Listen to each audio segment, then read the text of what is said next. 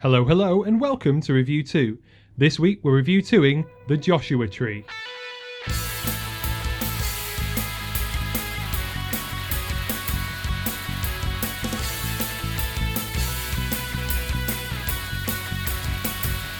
It's the flagship album.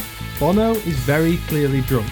What can you say about this song? Lawsuit. I love you, I hate you. I'm the Adam apologist. What does America as an idea mean?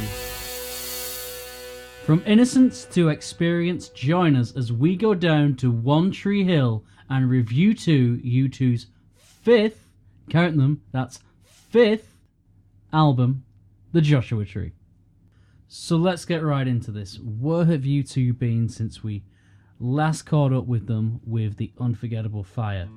Well, in November of 1984, Bono uh, pops into a little studio in London to sing Well Tonight, Thank God It's Them Instead of You on a certain Christmas charity single. In February of 1985, a man pulls a gun on Bono but is quickly overpowered by security. In May of the same year, they release the Unforgettable Fire single. In June, U2 headline over REM. July, U2 leave an impression on Wembley Stadium, and arguably Live Aid leaves an even deeper mark on them. In November of 1985, they go back to the studio. In May, once again, they return to the studio. This is May 1986. In October, Ed releases his studio album, his solo album. Captive.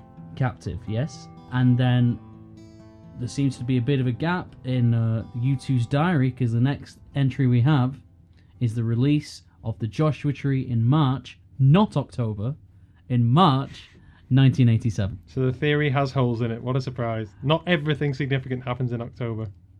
I think the most important albums come out in October, Fair enough. which, And- if you've listened to the podcast, is a complete lie. Yeah. So, Jonny, Joshua Tree, what are your initial thoughts? I think it's really interesting that the seeds that were planted in some of the songs on the Unforgettable Fire really blossom here. The lads have arrived in America. There were obviously little hints so far Elvis Presley in America, that kind of thing, uh, Indian Summer Sky. But this is the opus about America. And it's not just about specific American people or specific American events, although they are they are evoked and they are covered on the album. But Bill Flanagan said this album was as much about the idea of America, the myth of America. And I think it's the album art here really conveys that. All the pictures that Anton Corbin, Anton Corbijn, I'm not sure, his pho- photography really conveys that idea of the mythic status of America. I mean, it's difficult to look at those pictures and not think of, you know, kind of prospecting days rather than, ni- you know, mid 1980s greed, glamour, shoulder pads, late 1980s even, you know. Yeah, I do get that, um, and that was something that after we recorded the um, the podcast for Unforgettable Fire, it was a very American dreamy kind of vision that they had about America at that point. I think now to contrast it before we've not reviewed this this album yet, but to contrast that idea of that album in Unforgettable Fire with, it's also as, as if they've seen the real America, and they, you know, they still love it. They found like that dirty old country heart of it, Hmm. um, uh, like the Johnny Cash songs and the Bob Dylan songs and all those, you know, those, you know, great country songs. They're not necessarily singing about how great America is, but uh, they they are singing about the struggle in America as as American musicians. But there's still uh, a certain patriotism to that, and it's not all out and out uh, "We love America, let's fly the flag." Well, if you love something, you should criticize it properly, which is what we're doing, by the way. Yeah, but I I feel like that's what Bono particularly was trying to do with Unforgettable Fire. He was basically flying the flag of this fantastic new land they they experienced to it. You know, they'd seen it, but they hadn't experienced it. It's a, probably the best way to put that. So you think this is a deeper, more reflective take on America here from I, I Bono and U2? Yeah, I think they would have spent you know a decent amount of time there by now. So, yeah, I, I think it's it's m- more trying to expose the lovable but sometimes decaying heart of America. It's not just about the ideology of the American dream, is what I'm trying to say. Well, I think it's looking at the the points where that ideology becomes something that isn't all noble and triumphant. Actually, you can see that it's rotten in certain places, and that's where, and the fact that it is supported by American, you know, misadventures in other countries, that kind of thing. And that you can you can still love it. You, you, you there's no reason why you have to hate something because it isn't perfect. You can love what it tries to be. Well, that's the ambiguity of the album. That's where this is this is such an interesting piece of music because it's so obviously inspired musically, lyrically. Um, its soul, if we're going to use such terms, does feel distinctly, you know, both Irish and American at the same time. I found that, well, I think the difficulty is going to be with this album is that so much has been said about the Joshua Tree. It is arguably the most quintessential U2 album. It's the flagship album, yeah. Yeah, Uh, without it- a doubt. If you say to anybody, like there are people out there who don't know who U2 are but know the songs on this album. Yeah. So in a way, the weight of this album is quite heavy. And there's been plenty of documentation about this album. There's been plenty of stories told, columns written. There's a documentary, you know, the classic albums documentary that's very accessible. So I think the only way we can really do this is to make it personal to us and try and talk about our experiences with this album.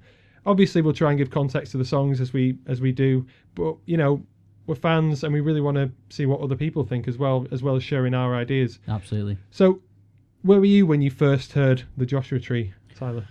Uh, this is one I don't remember buying.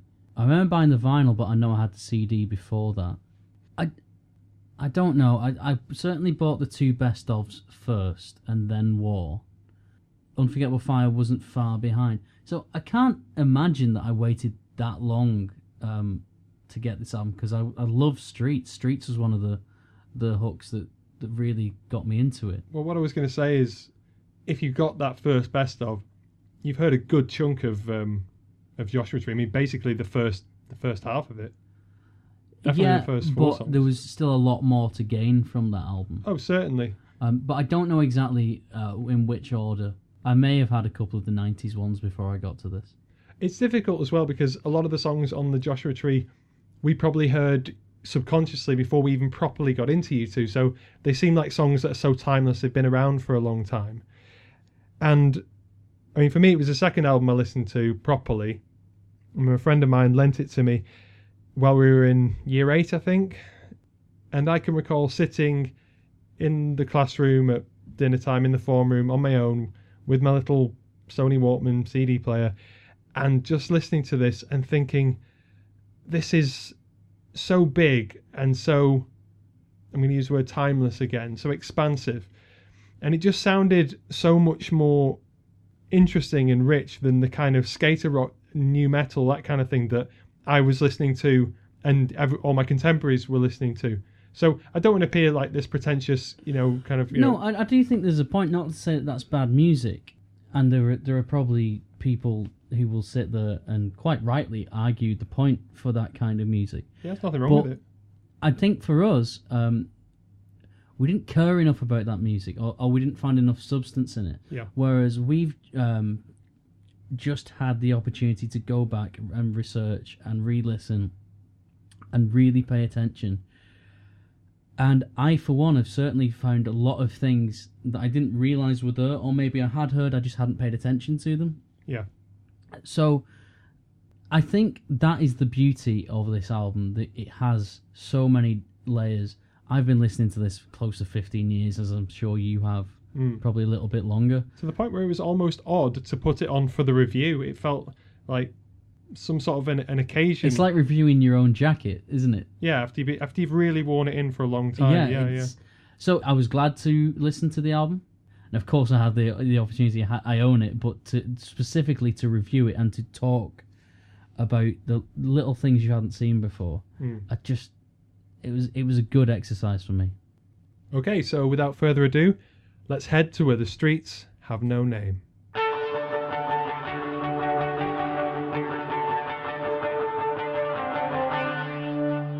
Track one, Joshua Tree, where the streets have no name. Jonny, what do you think? For the first time, and I think this is purely because of the format of you know reviewing the album. For the first time, I noticed that the Josh Tree begins with "I Wanna Run," which could almost be the name of a Ramones track. Or a Bryan Adams track. Really? Is there a similar one by Bryan Adams? Uh, he's always doing stuff like that, waking up the neighbours and others. But I thought it was interesting that I'm sure it's subconscious, but it's interesting that the Ramones are still having some kind of influence on on U2 here.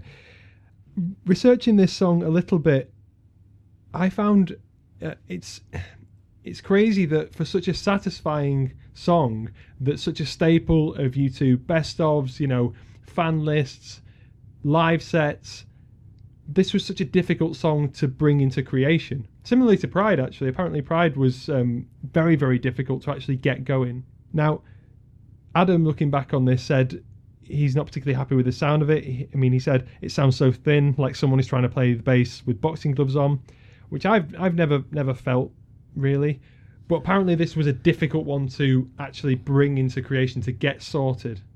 Well, if we can jump ahead 10 years, which isn't really what we do on this podcast, but Adam's bass line for this song at Pop Mart is one of the things that made me want to learn bass. Mm. Uh, the way the way he plays around with it, um, it's much much more than it is on the album. Not to say that on the album it isn't good because it's great. All of you can't say any uh, particular band member is at fault anywhere in this song.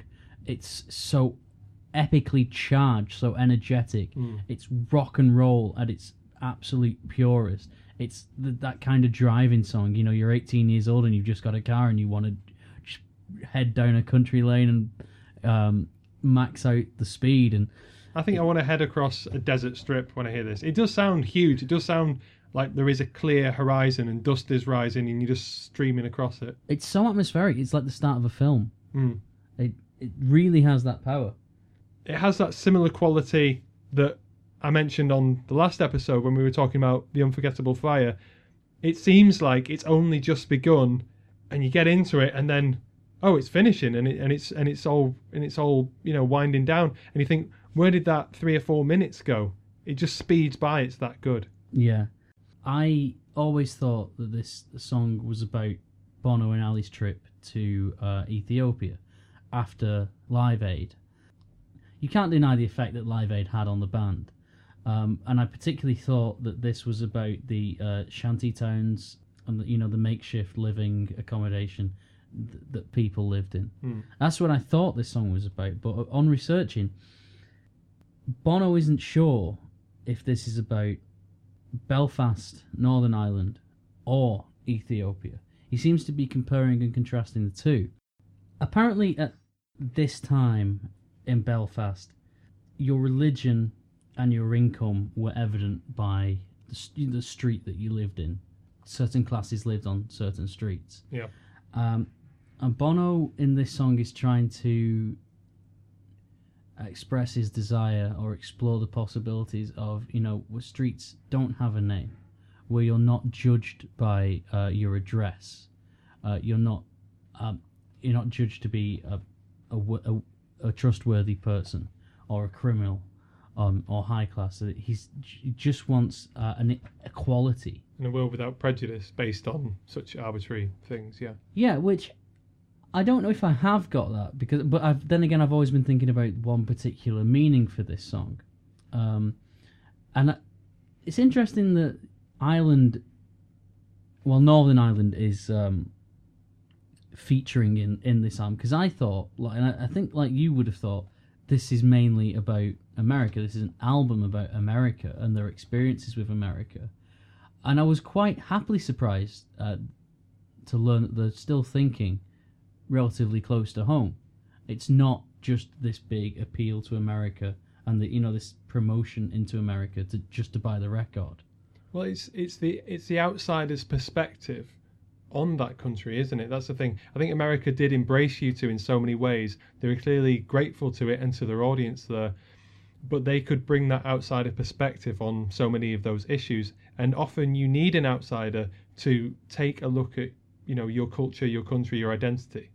Isn't it crazy how level-headed they seem compared to like they're relatively the same age as, as guys, me and you now, and this is what they're writing about. It Mm. just seems so much more mature. They've always seemed so much older. But I think that's why the non-specificity of the songs works so well, and that's going to come up. I mean, I know I probably harp on about this quite a lot, but this is what makes U2 endure as a band, because when they could go really, really specific, particularly when they're making a political point, they decide to leave avenues of ambiguity, of illusion, things that can make the songs multiple things to many different people, and that's what keeps it really, really interesting for a song that sounds so effortless on record, the recording process was so difficult, apparently. They had to try and re record, you know, first the drums, and then they try and re record the bass, and then they try and re record the guitar. And it's also, it's sort of like, you know, that idea of if you replace one board of a ship and then you keep replacing replacing all the different boards and then the mast and then the sail, has it become a completely different ship, you know, by the end of the day? And Brian Eno apparently asked one of the sound engineers to leave the room because he wanted to just get rid of it completely. As in, wipe all the master tapes, we have to record this again. And apparently, that sound engineer got in Eno's way or essentially told him, You can't do this, you can't get rid of this song.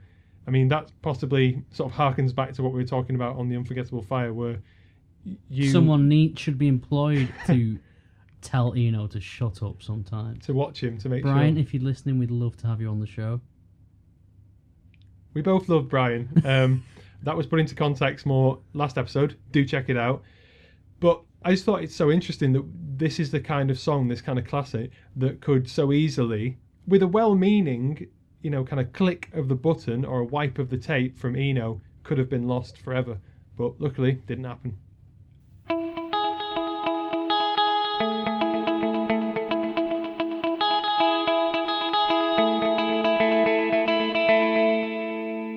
I still haven't found what I'm looking for.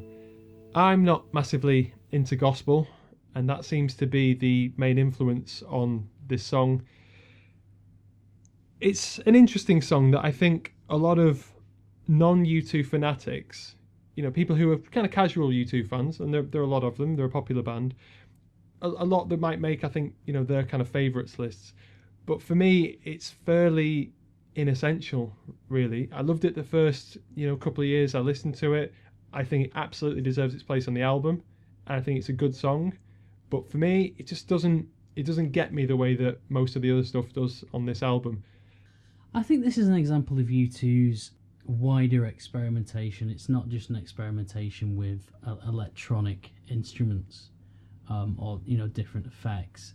They're veering off into different genres. This is something that Danny L- Lanois uh, tried to you know push uh, push them into. He thought Bono might you know enjoy and get a lot out of the experience because none of them were particularly well classically trained at, their instruments, and he just thought that it was a, a nice uh, grassroots avenue for Bono to go down. Um, it's not one of my favourite songs either, but it's not a terrible song. It's not something I would put choose to put on. Edge originally hated this song Okay. because he thought that the bass line, which is pretty much all they had at the start, sounded too much like Eye of the Tiger by Survivor from the Rocky soundtrack. Yeah, it is very funky. Which sounds ridiculous, but when you actually think of that bass line, boom, boom, boom, boom, boom, boom, boom, and then you turn that up, you put a bit of distortion into it, it is very close to boom, boom, boom, boom, boom, boom, boom, boom of uh, Eye of the Tiger. Yeah. That might be a very bad rendition of Eye of the Tiger. No, no, no. I was getting Um, there. I was shadowboxing. But it's it's interesting that all songs come down to an instrument, and some Wise, wise words. wise wise words, yeah. But it's what you do with them and what each individual person in the production sees in the song, it- what what triggers um, a song can set off in you. So a song like I still haven't found what I'm looking for, and Eye of the Tiger, two starkly different things, but at the very heart, quite similar. Quite inspirational, both of them, definitely. Yeah, but I just I just find that interesting that Edge didn't like it because he didn't want to be recreating another well-known song. But man, was he wrong! It really turned into its own thing. Whether, whether we like it or not, it still haven't found what I'm looking for. Does sound like its own song. It doesn't sound like it's trying to copy anything. Yeah, and Edge looks happy enough with a card in his hat, walking around, uh, you know, the streets while they're all lit up. He looks like he got dressed in the dark. Maybe so. Um, It's nice to see he didn't let success go to his clothes. the only other thing I wanted to say about this song is, although I'm, as I said, I'm not the biggest gospel fan, I like the fact that this is a song as much about doubt as it is about faith. And what I like is that U2, by this point, and I think this was happening far earlier than this particular song, but they were starting to get a bit more complexity into the kind of faith they were exploring, where they could actually, you know, they could still be Christian, they could still be religious, but they were able to question certain forms of organized religion. We'll come back to that throughout this album, and they were also able to to doubt. You know, he still hasn't found what he's looking for. This song is used often in a gospel setting. I think it's great there. I think it works there, but there are two sides to this song, and they are you cannot take them apart. Doubt and faith conjoined. Yeah, I think that's an interesting idea. You know, even though U2 appear to be on top of the world at this point, there is still that doubt and um, the feeling of untreaded water uh, for for U2. Untreaded, untrod. Untrodden. Who knows? Track three on Joshua Tree, with or without you. What can you say about this song that hasn't already been said?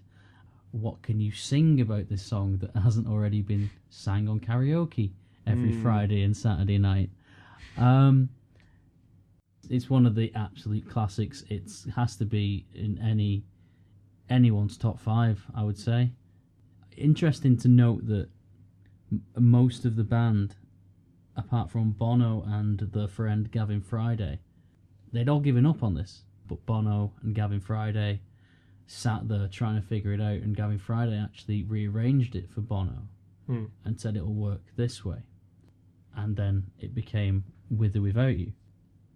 It's not a song where Adam or The Edge particularly get to show off. What are you It's- talking about? It's no, it's quite a standard song. It's it- For Adam, it is.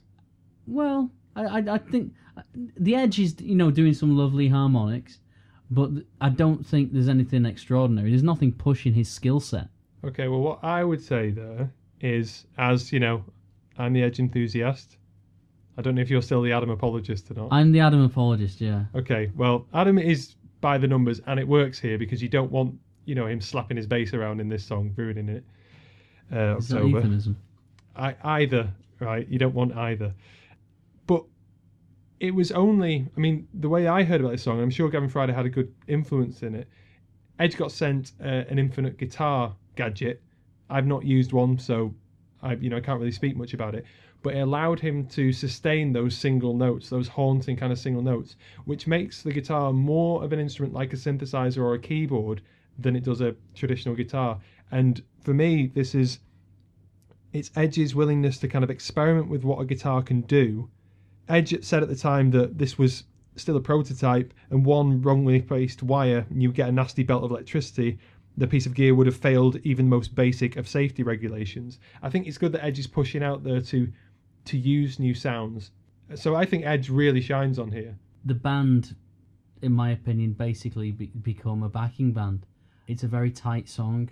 There's Yeah. not a lot of chance to show off or to experiment. It's a very tight, basic song structure. Yeah. So th- and and that and that really works. Sometimes it's nice to have that bit of control. I totally agree with that. That this is Bono, and you could imagine a, a similar band coming out with something, and it is you know Bono and the U2s because of you know with this song because they are taking a back seat. But There, there is a reason it gets sung on karaoke as often as it does. Oh, yeah. I think anybody that's been to a karaoke bar um, ever or a karaoke night ever knows that this song is definitely, definitely going to get sung. And the reason is it's a singer's song. Hmm. and a challenge. Um, well, for some of us, yeah. what, what do you know? What grinds my gears about this song. Tyler? Peter Griffin. Yeah, is I used to work at a wedding venue, And this would so frequently be, if not a first dance song, it would be a big, oh, look at the couple romantic song.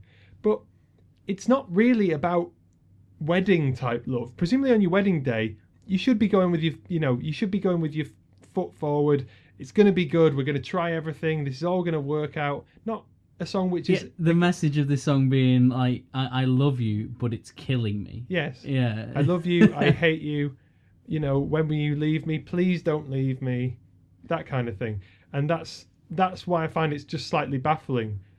It's a, it, it's um it's the Ross and Rachel relationship of uh love songs. I, And, and that is what and that, and that is a truer portrayal I think of it's a truer portrayal in my view of what love is rather than, you know, a schmaltzy kind of, you know, simple romantic song. This is about that that duality and that ambivalence that that exists at the heart of a, of a loving relationship.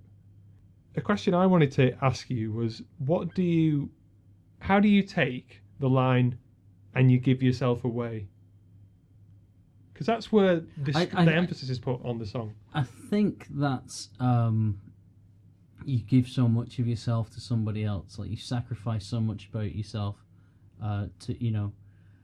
I, I think this song is about a, a bad relationship. So some people will take more than they give. I, I, I did find myself want not to make this Dr. Phil or anything, Hmm. but I did once find myself in a relationship where I just didn't recognize myself anymore. Um, and that so the lyrics for this song remind me of that time. And then when I finally was single and, and gave myself time to you know to get used to that, I started to enjoy all these things that I used to enjoy and you know I've discovered myself again. Hmm. Now that might be getting a bit deep, but I, t- I certainly think that's the kind of relationship Bono is singing about here. And I think this song has endured because it can you can evoke those that depth. I mean, it's such a simple line, and you give yourself away.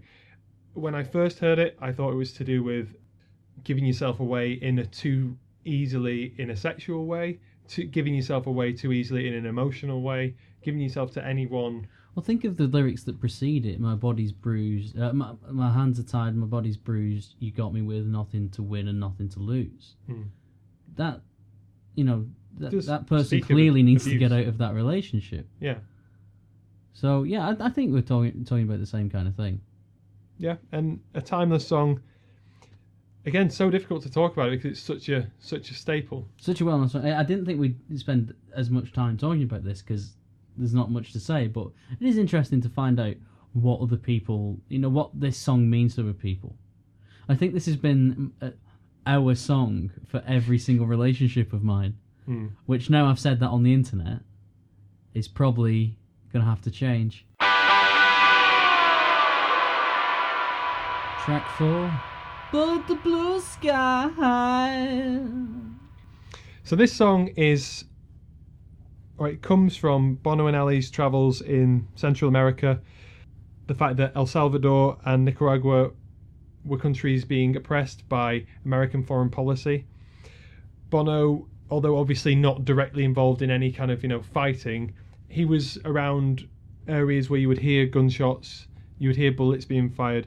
So I'd hope that this song doesn't come across to anyone who's not as familiar with the band as, you know, kind of armchair punditry. Bono and Ali visited. Who is Bono's places. wife? Yeah, yeah. Um, visited these places. They wanted to get relatively close to areas of conflict and to try to actually empathize with the people in those situations. It's one of my favorites on the album. I like it when Edge is pushed towards harder, more distorted areas. Much as I love, say, the very simple solo, quote unquote, that he does in the previous track, I love it when Edge actually turns things up to 11. And the chorus riffs here, to me, and I'm sure loads of people will disagree with me, remind me. They always remind me of uh, Tom Morello from Rage Against the Machine. Those kind of bam, bam, bam, bam. it just reminds me of, of that kind of, and the political sentiment, the the outrage, you know, the kind of Oh, it's, indignation it's, that's it's a lot rockier. I, I, I put that. Um, it, it it reminded me of things like Muse, That's which- interesting. Yeah, yeah. which in our RevU2 Time Machine, obviously we're waiting for Muse to turn up. Hmm. But just that all-out rock track. I don't think this is the, the you know one of the top five songs on the album. They can't all be hits. Bono seems too controlled, a little bit too rhythmic, uh, whereas for the for the, the soundtrack that this is, this rocky soundtrack, he should be allowed to let loose a little more. Do you not think he's a little under control in this song? See, the reason I'm going to agree with what you're saying here is because in all the live versions he goes so much more raw and raucous and loud and maybe that's a, what you have to do with the recording. I think it's a really great recording, particularly from Edge. And Bono is possibly slightly more subdued here, but that means then that the live versions can get more and more powerful. So every live version, I think, has got some interesting variation to it, and that's because the song allows them to be to speak to different contexts, don't they? The most recent tour we saw them on, uh, obviously, had so much more to say about current world events, and was saying something different to the version that appears on Pop Mart, to the version that appears on Zoo TV, to the version that appears on Rattle and Hum. This song continues to be relevant, and that's why it's good that say when he talks about the man with the red face, you know, all the colours of a royal flush, that's meant to be Ronald Reagan, but it doesn't have to be. It's about an attitude and about a, an arrogance, and it doesn't even have to be about America necessarily. You know, it's about an arrogant foreign policy. You know. Yeah. Going back to the song, Edge's choice of effects range from I think the creepy sometimes to uh, the ambient. I think he goes to both extremes and probably everywhere in between. Uh, Edge. Th- this is my problem with Bono being controlled Mm. because Edge is all over the place. I just think the song would suit Bono, you know, shouting a little bit more and hearing a voice crack. Sometimes that can, you know, really bring a song to, you know, to a great point when you hear the song, uh, the the voice crack when they're singing. Mm. It just so much passion in there. Do you mean a bit more like say Some like a song or something like that? Yeah, a little bit like that. Yeah. I think it's worth noting that Adam and Larry lock together in this song in such a brilliant way. I think the bass line is possibly underappreciated in this song, but the amount of times I've heard this exact drum beat used, I now just think of it as the Bullet the Blue Sky drum beat. And I'm not saying that, you know, Larry Mullen owns the copyright to this particular rhythm. I'm sure it existed in different variations before, but it does crop up in so many other other tracks, and I think that's that's great. I love I love hearing it. Um, there's an awful cover version um, by Sepultura, but if anyone else is it thinks it's good, then feel free to disagree.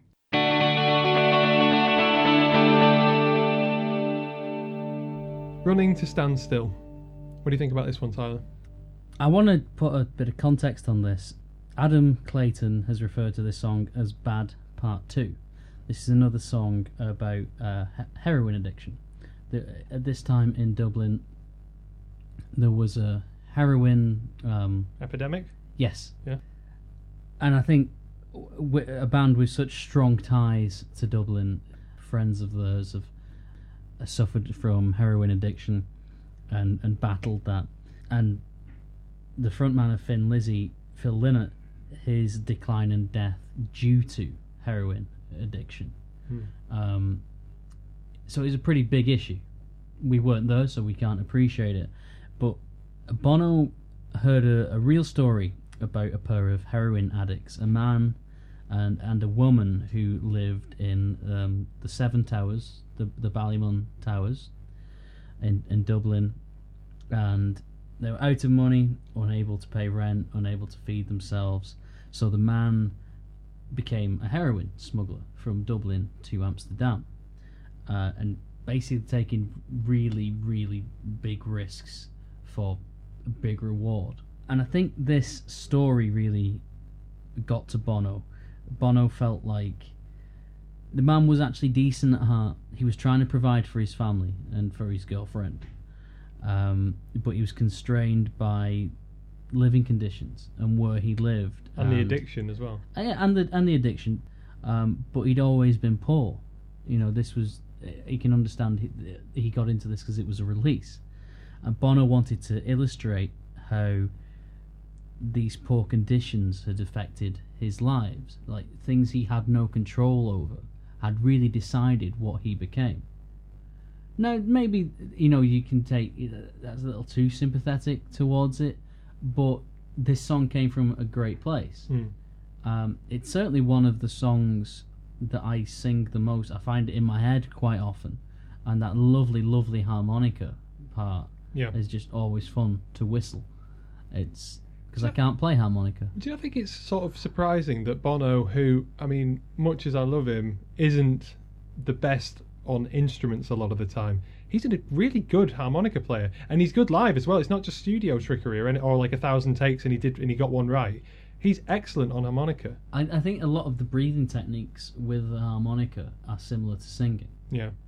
Um, I have tried to play harmonica, and when I actually put my mind to it, it's actually a lot easier than you think because you just do it as if you're singing. It's just, it's Hmm. just, well, it's an instrument. You just put it in front of your lips, and it changes the sound. It's basically an effects box, uh, effects box for your for your voice. Okay.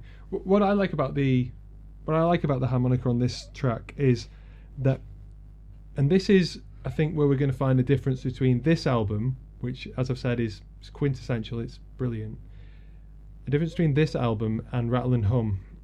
Now the harmonica here, as with Edge's kind of slide twangy guitar at the start of this album, it really grounds it in you know the American kind of context. It gives that you know almost Wild West kind of feel, but it doesn't really overpower it.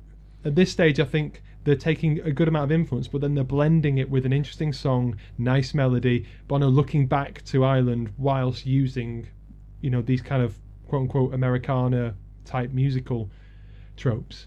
Yeah, I think I think like we've just unless I'd researched this for the podcast, I wouldn't know that it was about heroin addiction. Um, its ambiguity is special. You can you can listen to this and be in a certain mood or have, be going through something in your life. And it doesn't have to be as serious as heroin addiction, but it can still have an effect and mean something. So I think that's where the power of this song lies, and that is made only better by the fact that it does have an American country feel to it, Mm. and that folksy kind of it fits into that folksy genre. So yeah, I think that's why this song works, because it's not just about one particular thing.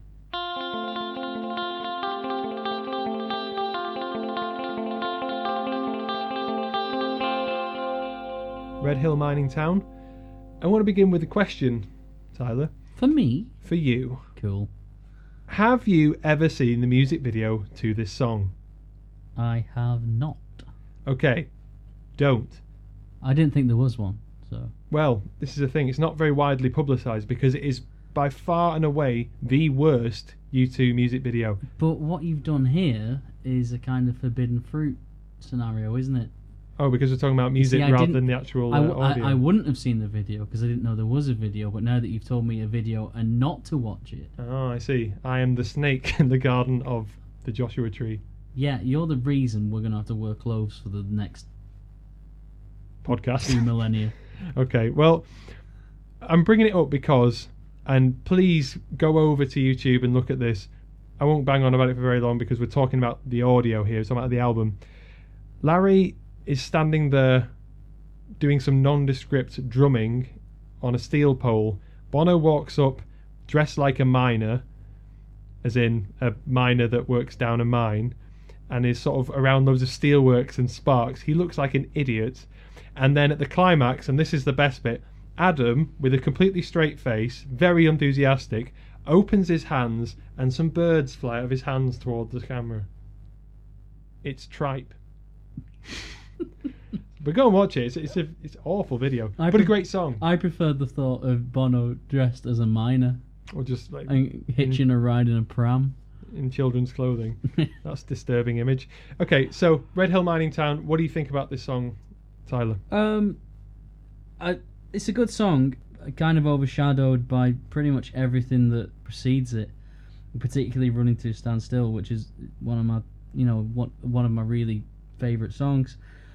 This song came out of an interview uh, with Bob Dylan, who was playing at Slane Castle in 1984. Uh, Bono interviewed him for the Hot Press magazine You remember when U2 won nine Hot Press Awards? Yeah, the coveted Panini Prize. Yep. Same joke. Um, Bono interviewed them for Hot Press. Interviewed Bob Dylan for Hot Press, and Dylan invited Bono to sing on stage with him. This meeting confirmed for Bono that he was um, he'd come into music a very strange way. He wasn't trained. He wasn't really a student of the game. Basically, as, from as as soon as they played in Larry's mum's kitchen, they they just went from you know from success to success. So meeting and socializing with uh, Bob Dylan kind of showed Bono that he still had a lot to learn about the tra- traditions of singing, the different genres of music, um, different ways to, to write songs. It's interesting that Bono in 1984, when Unforgettable Fire had just come out, uh, it's interesting lesson in the musical hierarchy because Bono, who's still pretty big at that time, is reduced to the job of a journalist when Bob Dylan walks in the room. Well, I think he he was a fan of Dylan, wasn't he? I mean, he even then Bob Dylan was a megastar. Well, yeah, but um, but Bono from Bono from that point pretty much dived into the back catalogue of Dylan and really getting to understand, and that's where you get the heart of uh, Joshua Tree and Rattle and Hum. Well, I think it was because he he had such a he realised that as a band that began as you know kind of a new wave band, a band that would never really be playing blues music or rootsy you know folk music that kind of thing. He'd missed a lot, and they had to. He felt that he had they had to catch up very quickly. But like, if you're so good, like, and you're you're a, a Dylan or a Springsteen of the world, uh, you know, one of the the big players in music, it almost doesn't matter what genre you are, because everybody knows your stuff because it's that good. Well, that's Would why. you, would you agree with that? Yeah, I totally agree, and that's why I think that U2's. This is kind of looking forward a little bit, but U2 go too far with this attempt. You know, it's a well-intentioned attempt to get back into the traditions they've not really been working in. But I'm very happy when they when they turn turn it round again. Okay, so here's a question: Do you think U2 would stand out more if they just did what U2 did? If they stuck to you know one particular sound, one particular genre, instead of trying to explore these avenues into country uh, and folk music? If they if the Joshua Tree had just been in the same vein as say the first three albums, do you think that would have worked for them or not? Or are they a band that needs to experiment? I, I think they, they need to experiment. I'm just the problem is that that experimentation involves success and it involves failure uh, or involves things that don't work quite as well. So the successes are very very rich. That's why this album is so full of American influences and it sounds great. But when it goes wrong, they just appear like kind of naive fools really who are who are kind of you know if you've got an older brother and they get into something and then you realize oh i've got to be cool I'll, I'll i'll really really get into that thing i'll know even more than them But it's still crap. well not necessarily but but then so then you turn up after weeks of research you know with the t-shirt and say hey guys i'm really into this now and they're all doing something different really and you've you've You've missed the fad. yeah Yeah. or you just do it you you you just try to go for it too earnestly uh, we've not really discussed this song very much though No, but I think it's interesting to discuss, you know, the the, the stuff around it. It's a good song. It, it, it is a good song. The lyric that um, really stood out, always stands out to me, is "I'm hanging on. You're all that's left to hold on to." Um, it's just a lovely little lyric. i'd not really researched this song before i'd listened to it again for this review and it's because i'd not done that research that i just thought this is a simple kind of romantic song but looking back at it, it's so obviously rooted in the 80s and it is about, however non specifically, it's certainly about the miners' strike that was going on in the north of England at this time. So although it's obviously evoking certain Western, you know, kind of mining motifs, that kind of thing, Bono's actually singing some singing about something much more close to home in terms of you know UK Ireland, that kind of thing. So Bono's singing about you know the emotional costs of the miners' strike, and this works so much better than him, in my opinion, than him doing a really specific protest song because he's focusing actually on the relationship and the fact that this is made difficult and this is where the actual you know the hurt really hits at home when you come back from protesting all day and relationships with the ones you love are being pulled completely you know to breaking point Yeah, well, if Ali was annoyed at him, I'm sure he could just write a song and get away with it scot free. As he as he normally does Okay, the next track, In God's Country. I like the song. It's upbeat. You can. uh, I think this is a song that was made to be played live. Uh, you can really hear that even on the on the studio recording. It's really just really good a good track, but the band don't like this. I don't yeah I, I wouldn't what have you heard in interviews that they don't like this song Um, just just uh, things I read on um, uh, online. They basically put this track here because they felt they needed an upbeat track Hmm. there.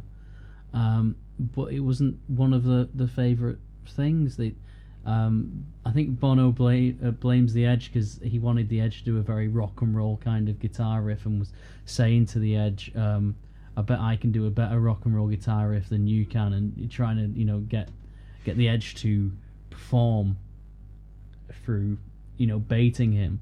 but that's not going to work on the level-headed zen-like you know The- axeman that is Edge There's a quote that I can just about remember where Bono goes, uh, "My lyrics are great, the melody's good, uh, the the music works well, uh, and the guitar is poor, thanks to the Edge."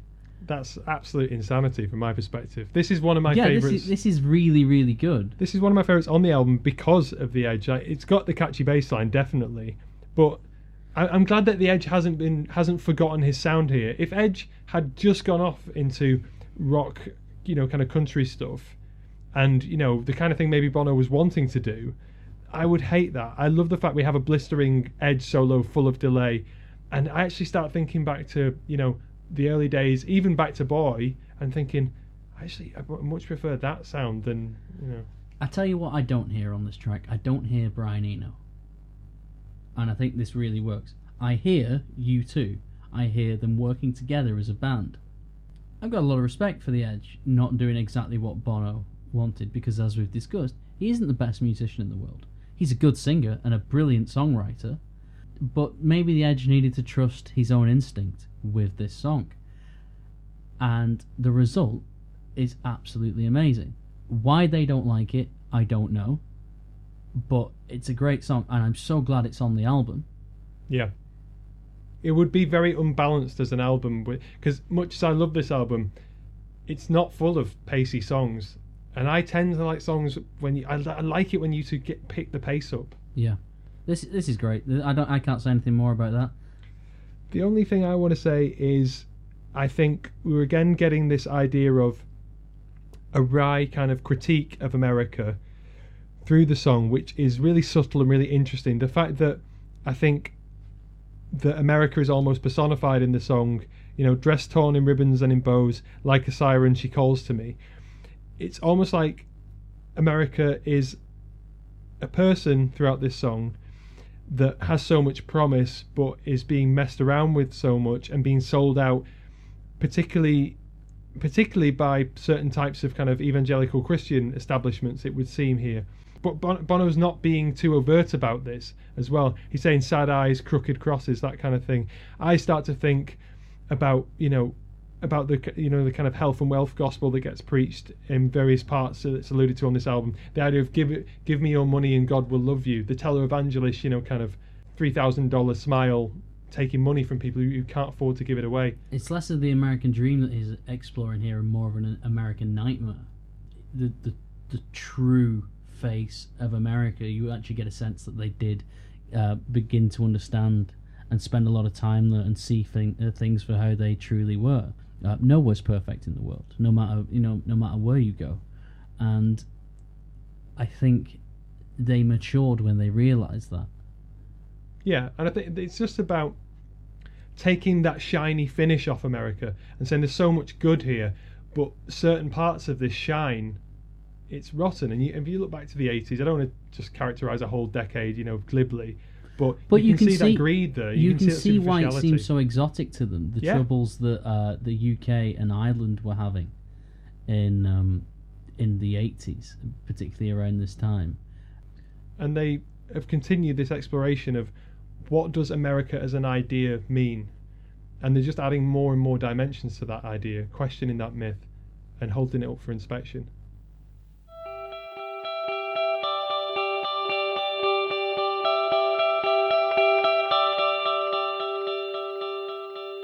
Track eight on Joshua Tree, Trip Through Your Wires.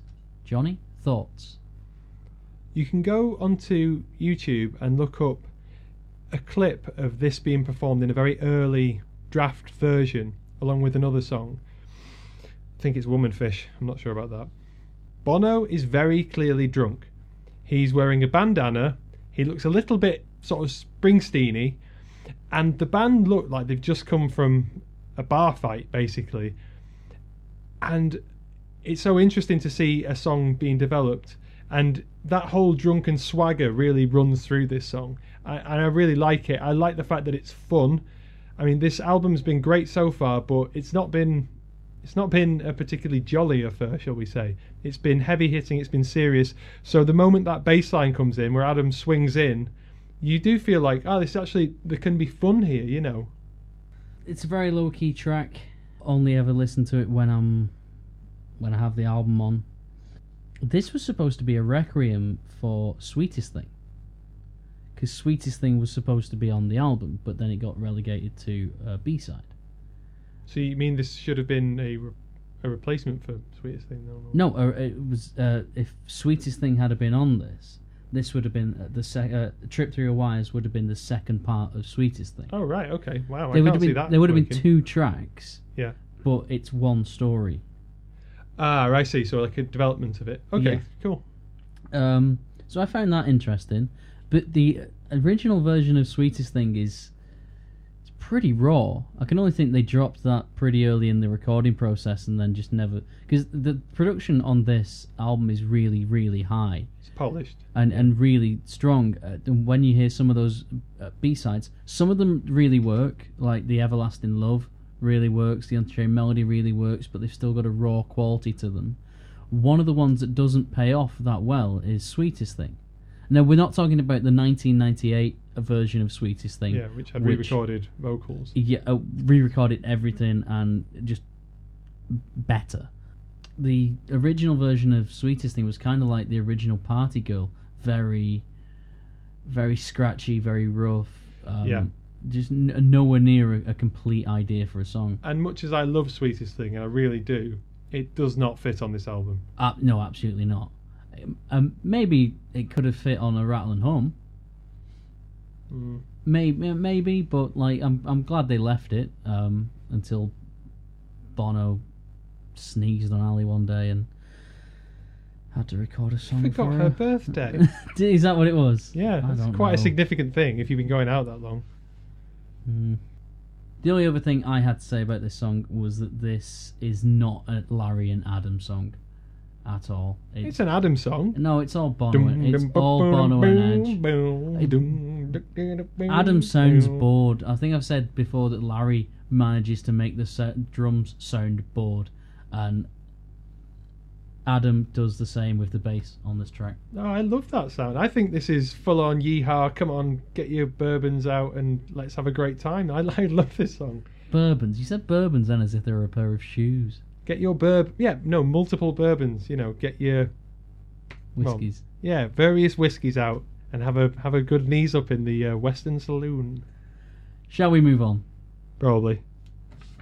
Oh, last thing. There's a really weird little fairy tale flourish at the end of this song. So I don't know if you noticed this because you say you don't listen to it very often, but it always surprises me. You have this quite raucous bar song with its heavy harmonica, and then right at the end you have a like a like it's a fairy tale ending.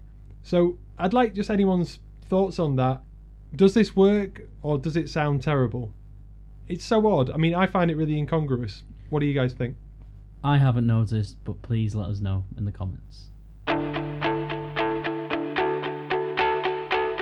So this song, One Tree Hill, is full of tragedy because it occurred. The recording of it and you know the song's conception comes from the death of Greg Carroll, who was working as a courier for the band. He borrowed Bono's motorbike, got into an accident, was killed instantly, and so this song obviously like everything on the album has multiple meanings, can be about lots of different things. I wasn't even aware of this before I did the research.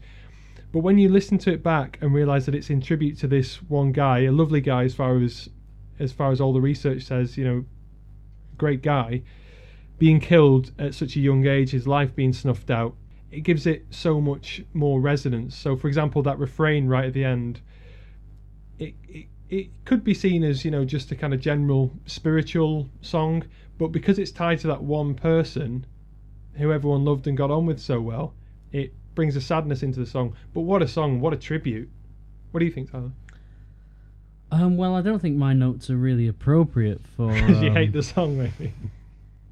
You're allowed to not like it's a an song. experimental song, yeah, uh, and I like that they're, they're experimenting. Um, I just wasn't bowled over by it, and if it doesn't hook me in, then the less likely I am to research it. Uh, I had a, I had a lot of fun researching things like, it, regardless of the uh, the subject matter, re- uh, researching running to stand still and um, even still haven't found what I'm looking for. But I just didn't find the time to research One Tree Hill because it didn't interest me. okay. You don't think the song has this amazing kind of build up? I mean, by the end of it, Bono's vocals are. I mean that you know you were asking that you wanted to push his vocals like in Mm.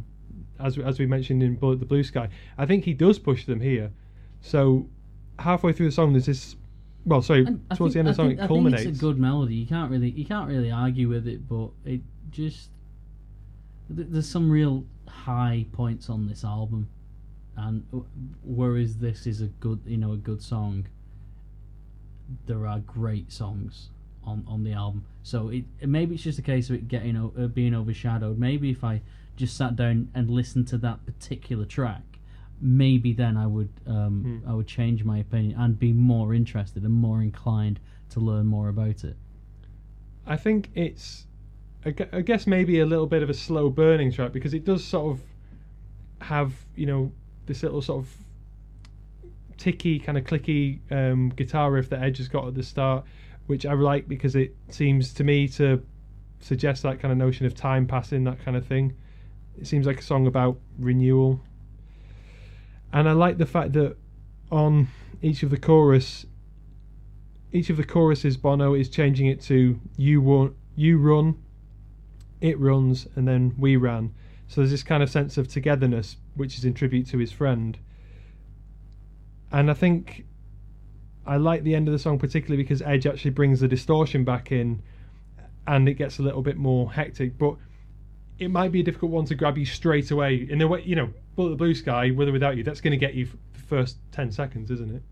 Do you think this song could benefit or would benefit from being earlier in the album and put a strong, um, a more instantaneous song uh, in its place? I would- Maybe a running to stand still, because you get a very strong start to the album. yeah. With Streets, Still Haven't Found, uh, With or Without You, Bullet the Blue Sky, then Running to Stand Still. Yeah. It's a very, very good start. Do you think it's w- weighted too much to the beginning of the album? Well, this happens a lot in in U2's canon, and yeah, I would agree that it is. You could spread those out. The problem is, it's it's almost like a game of Jenga. As soon as you move one track, it affects the way all the rest of them sort of hang, or you know, the balance of the album. But yeah, it could go earlier. and I think it would have a different effect if it was earlier. I actually think it would be a better penultimate track than the next track, which is which is Exit.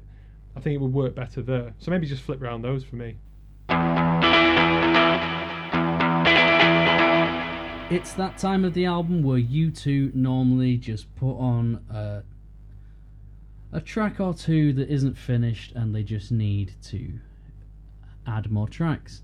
This is not the case with Exit, I don't think. I think this is a very, very good song. Um, but, Jonny, what are your initial thoughts? In an album this good and this consistent, I think that it is the one that sticks out the most as as least fitting for the album. I think it's the closest point that they get to a misstep on the album. But having said that, it used to be one of my absolute favourites. I like the fact that Edge is being allowed to rip it up a little bit, to use lots of crazy guitar things. sounds better live, I, I think, than it does on this version. Annoyingly, this version, whenever I hear it, I always have to turn up. I don't know if it's just an overall mixing thing or whether they want to draw you into the song and this, you know, kind of murderous scene by turning it down and making you, you know, kind of get a bit closer before they, you know, kind of strike. But I, I also kind of think that it's a little bit like teenage angsty. You know, like, oh, there's a murderer. I think it's stylistically supposed to be quiet, but it is too quiet on the mix. It's annoying. That's un- undeniable. Uh, on the on the remaster from 2007, they certainly sorted that out and well, basically just turned it up, which I think is what remastering is. In in my understanding, it's just it's Well- the same song, just a bit louder. turning up different bits of different songs. Well, um, but this song has a special place in my heart because um, uh, I was in a year nine, which is the the uh, third of five years of high school. So basically, how old would you be there? Um, 13, 14. Okay. And we had uh, music lessons, class music lessons with your form, and we had to go away and write a song. And I was one of the few people at that point in that class that was into rock music and real instruments as, as I would have defined it back then, not realizing how many of my uh, favorite bands relied on synthesizers um, and other electronical devices to generate the sound that they have. Everybody else was into like uh, 50 Cent and stuff like that. So when the homework of go and write a song uh, came up, I was quite excited because I was trying to play guitar and uh, I had a couple of friends who could play keyboards and things like that. Uh, but we resolved to steal an unknown song from somebody else. Um, so we printed off the chords for Exit and um, offered it up as our own work and performed it in the in the classroom. And straight away, Paul McGuinness runs into the classroom and it's like lawsuit. No, and we completely got away with it. Um, and it, it's just funny, but I, it has a very fond place in my heart because of that. And I- and because of I did that, I the lyrics are really strong. I, I think it could have been put on another U2 album. It's not it's not strict. It doesn't strictly have that Joshua Tree sound, um, but it is very Brian Eno with the, the guitars that come in. It has atmosphere. I agree with that. Yeah. I think it's a little bit childish. That's all. Like Well, this the lyrics are, are, are strong. I think pistol in his pocket, hand on the steel. Come on. no. the- His hand in his pocket, finger on the steel. The pistol weighed heavy, his heart it could feel a beating, beating, beating, beating. Oh my lord! Like it, it's great. It builds up I- I- epically. I, like the rhythm. I like the melody. I just think like it just sounds like if you were given that homework assignment at 13, 14, write a song about a murder. That's exactly the kind of song or lyrics you would not song because it's a great song, but that's the sort of lyrics you'd. But a lot do. of the songs on this album are about the, those down and out people that, Yeah. that feel they have no choice. And but in a really mature way.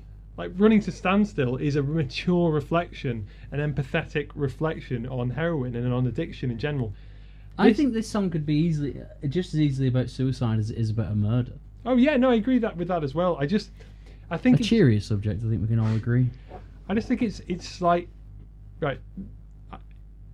It could be better. That's all. You know, it's a strong seven out of ten. The lyrics could just be a bit more polished. It, yeah, th- that's not that's not bad at all. I, I, I, I, I generally agree with that rating. Mothers of the Disappeared. Tyler, what do you feel about this song? Whereas U2 are sometimes prone to put a bit of a stinker on the last track, um, or towards the back of the album, this was lovely. The the melodies just so sweet and subtle, and it's a, it's, it is a song I forget about, and I, I don't know why my brain can't remember such good songs like this. It's a gentle track. There is no loss of quality whatsoever. Uh, I, I think for me, every song on this album has a, a high quality of production and writing and a general unity of the band.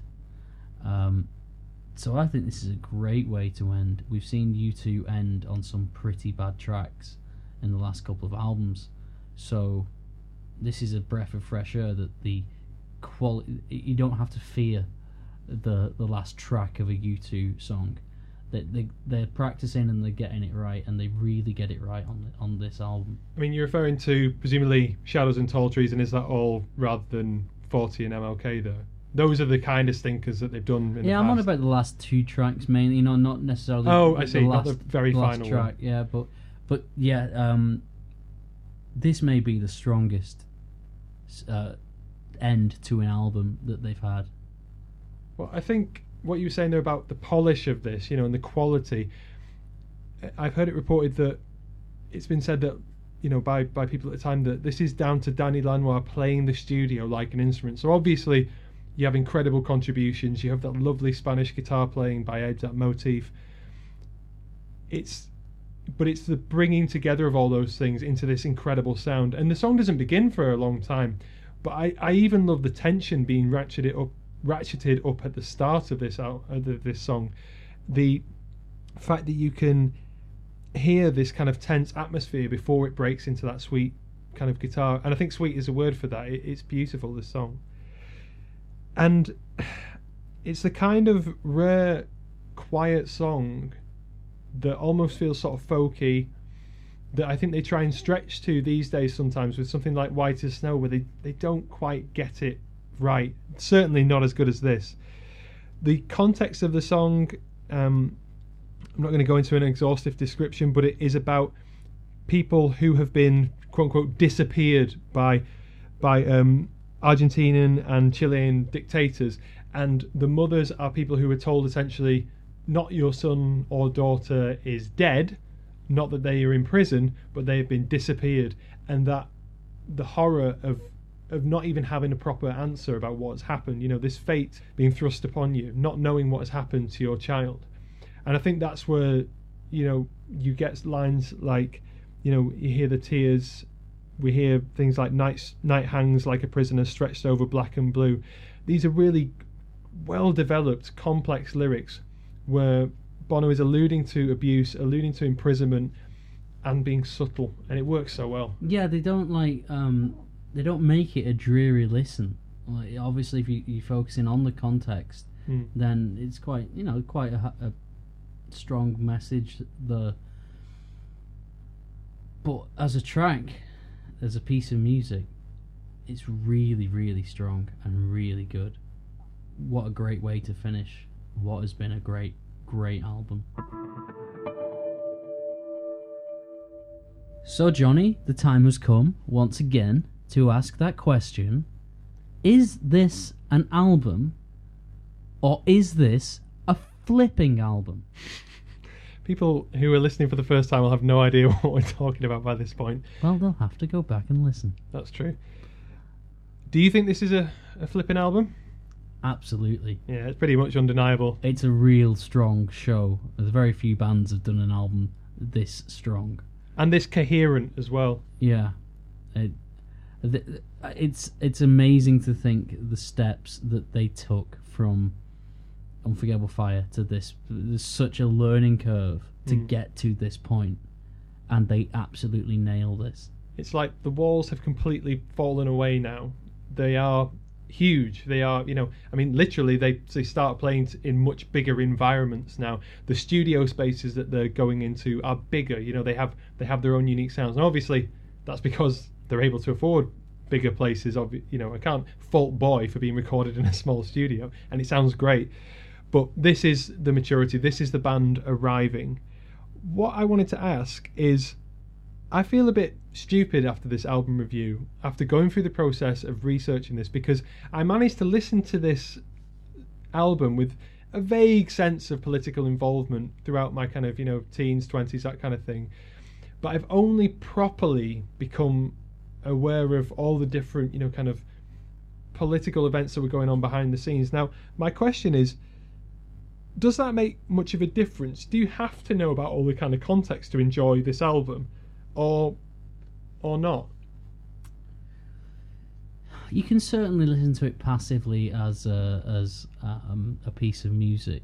Uh, you can listen to songs in different languages, but I suppose when you do know the context, it's kind of like you're remastering it yourself because Hmm. the context can act as another instrument. Uh, it can change your emotion the same way uh, a guitar can or a lyric can. So yeah, I think the context can really add something, but it's nice to go in kind of clean and not knowing Hmm. any of that because sometimes you can get too involved, and I imagine it's a bit of a turn off for some people as well. Yeah. Like, oh, I like that, but then I realise what it was about, and I, I don't want to listen to it anymore because it upsets me. You know, it can. I don't think there's any uh, examples of that kind of stuff. Um, But you don't want in that remastering process, I guess, for your original thoughts, feelings, all the things that are sparked in you the first few times you listen to it on your own without the you know the wider context. You don't want that to be overwritten, I suppose, by by other other kind of contexts. So I think it's it's really interesting to to think does this just add more complexity and that's fine, or does it then I change? think it adds more understanding, and Yeah. that's it, you know it's it's n- sometimes nice now, particularly as into U2 as we are, and I imagine the people listening to this podcast would be.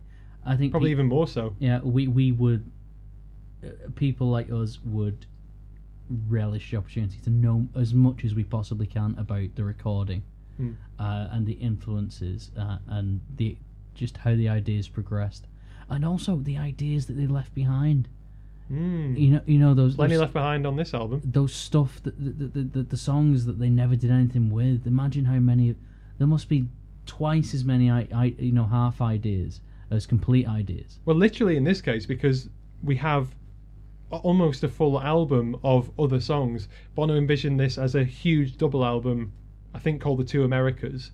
That'll be a great subject to come back to on another podcast, another episode.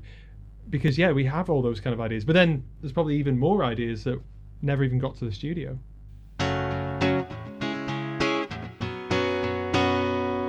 It's time, once again, for everybody's favourite feature.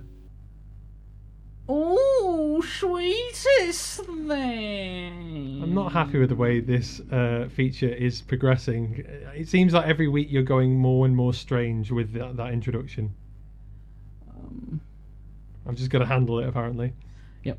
Okay. so, what is your sweetest thing this week, Jonny? On this listen, my sweetest thing, somewhat surprisingly, was Mothers of the Disappeared. It was the track that I found most interesting on this listen, possibly because I've just listened to those first, particularly the first five songs, so much. You've heard them all the time. I mean, it's very difficult to listen to With or Without You, or even Streets with new with new ears. But I just loved the different textures that were in that that I heard this time. So on this listen, my sweetest thing was Mothers of the Disappeared. How about you? My sweetest thing this week is no real surprise uh, to me. Running to stand still. I, it's all, pretty much always in my head, so I have to give it to that one. Okay, Jonny, it's time for everybody's dirty day. My Dirty Day, and it's very difficult for this album because it's so consistent, but as the track that is the least best, I would have to say Exit. I just, I don't particularly, it doesn't land with me as much as the other songs. Although the Red Hill Mining Town video almost changed my mind. How about you? For me, mine is One Tree Hill. Uh, it, it not that it's a bad song, it just didn't resonate particularly well with me. Um, so it, uh, One Tree Hill has to take it. But of course, we'd like to hear your opinions. What's your sweetest thing on the Joshua Tree? What's your dirty day? In an album this good, is it going to be difficult to find the one track that you just think isn't as strong as the other ones? So, all that is left to do now is thank you all for listening. Please continue to like us on Facebook, uh, like us on SoundCloud, follow us any way you can, share your comments and your thoughts with us, uh, and we'll respond any way we can. For now, thank you very much, and we'll see you next week where we'll have a special guest for Rattle and Hum. See you then.